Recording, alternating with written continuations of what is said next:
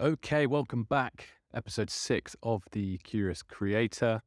And what have we got for you today? The decision on shorts. I'm scrapping shorts. Probably going to title it somewhere around that as well. So you probably would have would have got the gist of that. But yeah, shorts are no more on the channel for now.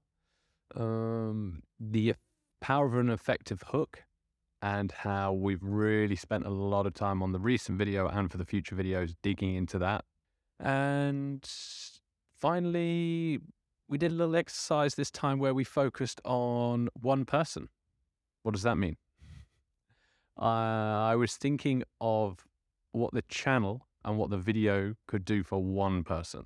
You know, I think that previously I've been thinking about millions of people and uh, at least how my content can get there and, and thinking of a massive audience when making it. But actually, it can be quite powerful to just think of one and see where that gets you. So, yeah, they're the three topics we're going to be discussing today. First off, shorts. So, yes, I have decided to put shorts on hold for the channel. Um, it's definitely not the end of shorts forever, but uh, for now, it, it is.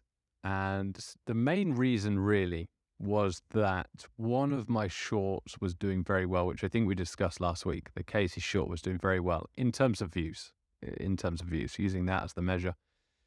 I think it was up to over 300,000 views when I uh, uh, put it unlisted, which I have done for all the previous shorts. And the reason was that I was just getting a lot of messages saying, like, oh, amazing work, well done. And people sharing that short, being like, oh, this has gone viral, top stuff, you know, great start early on in the channel.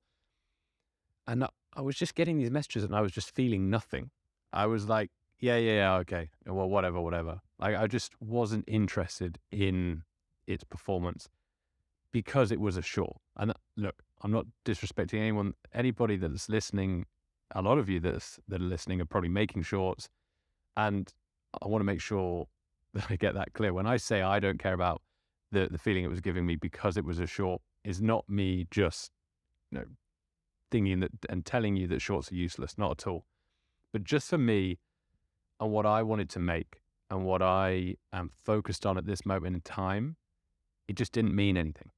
You know, I was basically just wishing that it was one of my long form videos that had gone viral. Uh, you know, it wasn't like it got tens of millions of views, but I just wish one of my long form videos had broken out uh, and really started to to bring in a ton of views. And then I sort of realized, like, well, why am I even making shorts then? Like, why not make the focus 100% of the focus on the long form? Because that's clearly what I wanted. And I just didn't, I didn't see that. I didn't see that. I think being in the space, there's obviously a lot of talk on shorts at the moment. Everyone's like, yeah, they're, they're crazy. You need to do them. You know, this is how to do them. Look at all the numbers I'm getting and I've sort of fed into that as well. I've also been given my opinions on them and, and definitely see the potential value of them. For me, I just I didn't I didn't want it. I, I didn't care about it. And you don't have to make shorts like that. That's the thing. You don't have to do anything. Do whatever you want. Make whatever you want. And yeah, I think I just got sucked into a bit of the, the sort of the narrative of the space and shorts having being such a big thing at the moment. I almost felt subconsciously a pressure to make them. But as I said, I don't, I didn't, I don't need to make them. Who, you know, it's not going to mean my channel's going to fail. Like, yeah, you know, we might, it might take a lot more work and be a lot harder to get a video that that gets that sort of viewership that, that the short did. But if that's what I want, then it's worth putting in that extra effort. So yeah, we decided to put shorts on hold, put everything I've got into the longs, everything creatively, time wise, put everything into the long form and, and see what see what we can do with that. And uh, I think, yeah, for, for, for anyone listening, even if it's not short specifically, you know, do, you do what you want. Do what you want. Do what you want to make because that long term, that's the best strategy. Short term, yep, you might see a bit of a hit in views and there might be some optimization that you're missing out on, but long term's the way to think, which we touched on last last week. And uh, I think, yeah, I think this is a great example of it. So, uh, yeah, shorts are no more for now. Hopefully, that means the long form will, will, will get better because we've got more time to put in it, both uh, from my perspective and also Tommy on the edit. And yeah, that's all on that really. Um, next up, the power of an effective hook. Now, this was a very interesting one because you speak to most aspiring YouTubers and they will tell you the importance of a hook, the intro. It's it's one of those things that you become aware of and know pretty early on uh, when you start making content seriously. That those first 5, 10, 30 seconds of a video are so important, just given how much pressure there is uh, for viewers to click off. You've got to get them hooked in, in those first 30 seconds. Everyone knows that. I knew that. But it was very interesting that when I actually started to make content, the importance of that got lost. And I don't really know like where it got lost. I don't I don't know where it went. I just look back at the the first few uploads and think these hooks suck. Like the intros are so off, so unis- so uninteresting, so long, so much unnecessary stuff in there. And I was fortunate to realize that pretty early on, just because of some pretty basic awareness of the analytics. You can see from the retention, like we're, we're getting pretty good hold after about 30 seconds, which is a great sign because that's the hard, you know, that was probably the hard part, making a piece of content that people will stay and watch four, five, six, seven, eight minutes, however long the video is. So that was a good sign. But there was such a steep drop off in the first 30 seconds. We were getting down to probably in the range of 30 percent 40% after 30 seconds, which is a steep drop, a steep drop for a short video. And I saw it and I realized it and I realized it. And then I post looking at that, I sort of took a step back and went in a very self-aware mode and looked to the hooks and the intros of the videos I've made. And that's when I realized I was like, they're, they're so off. So it was a big focus for us this time around for the video that's just gone live, the problem with YouTube, or sorry, YouTube, we have a problem and it's going to be a massive focus for the uh, for the upcoming videos. And, and what we're focusing on, there's a couple of things that I'm focusing on personally. I think that the the biggest one for me that not many people speak about is the alignment between title and thumbnail and your hook. You know, the the sort of sentiment that you have to deliver on your title and thumbnail straight away is pretty well understood. But I think it's much deeper than that. I think it's much more than that. And I think that you really want to make sure that whatever expectations you set within the title and thumbnail are very tightly matched with the expectations that are delivered in the intro. And I think that the more specific you can get with the expectations in the packaging, basically what your idea is and how you're capturing it, the easier it is to make an effective hook because you can make it very tightly related to it. So for us, we're just going to keep the ideas quite niche. And when I say niche, I don't mean that they they can't have a big potential audience. We're still we're still going for you know big videos that have a have a big potential audience, but it's probably rather than niche. It's probably tight in the expectations that it sets. You know, particularly picking a particular topic um, and and seeing where that gets that gets us. So that's what we're yeah that's the main thing, and I think there's a few other ta- tactical uh, elements when you you are creating the hook. You know, yes, delivering on the title and thumbnail. What we're testing is within the first sentence, which I know a lot of other creators do as well. Literally, basically saying your title and thumbnail in a sentence uh, and doing that straight away. Looking to create a promise in the intro that that creates the incentive for people to stay around.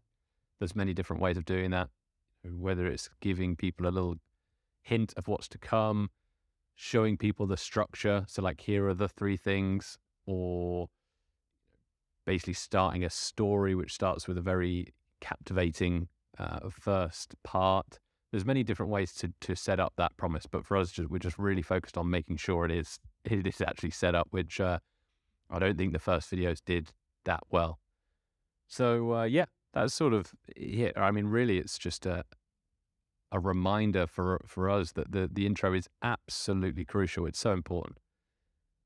I think that we we've we, we were probably just rushing it. I was pro- I was I was just treating the first sentence like any other sentence, when really that's not the case. You need to you need to really spend the time digging into that first sentence, and it can sometimes feel a bit odd spending so long on such a short period of the video. But those first five, ten, however long it is, seconds of your video are, are so important. So they deserve the time. And yeah, big focus for us. Let's see how it goes. Um, and the final thing, focusing on one person. That's pretty ambiguous. Like, what the hell does that mean? And it's sort of like, as I said uh, right at the start, before I was making videos with the entire audience in mind, both on a channel level, what I want the channel to do and what I want to make, and then also on the individual video level. What am I making? Who am I making this for? Big group of people. And I think that a realization for me was actually to really bring that in. Like, think of it for one person. Just like, what can you do for one person? So, when I'm thinking of the mission for the channel, think of what I can do for one person first and then adjust it to fit for a bigger audience. But that's massively helped. It gives you a much tighter direction, as I said, both on channel and video perspectives uh, of of what to build. Gives you much more focus, makes it much easier. And one of the things that I was doing was re-looking at the mission of the channel, which is constantly iterating, constantly changing. You know, with every video, I'm getting a better idea of what I want to make and what people want to watch. And yeah, I did a little exercise where I just thought for, for one person, you know, what can my channel do for one person? And it basically came out of something along the lines of entertain them through a compelling story about the internet that also captures some deeper meaning. And when I put that down, I was like, oh, that's pretty good. Like, I like that. It's cheesy. Don't get me wrong. It's cheesy, but just by focusing on one person, I was able to capture or articulate what I was trying to build much easy, uh, much easier. And yeah, that was for the channel. We've done I've done that for the for the videos as well for the recent video, focusing it on one person. They can be a real person, they can be a persona. It doesn't really matter. You, the, I'm trying to think of how I did it. I don't think I was thinking of uh, a very a particular person. I was just thinking of a person. I know personas are big. You know, like in in the marketing world, that's what a lot of people do. They build these personas, which are basically fake people. You build, you put your target audience into one person, and then you speak to that one person when you're trying to make stuff or think of think of um, decisions and and ask yourself questions about whatever whatever it is you're making. So, yeah, that's been very helpful. I think that will be a helpful exercise to to you, hopefully. Um, because as I said, it doesn't necessarily mean you have to think small. Like when you think, the thing is with YouTube is it's so big. If you can create something that one person is going to find entertaining, there's a good chance that there's thousands and thousands and thousands of other people that will also find it interesting.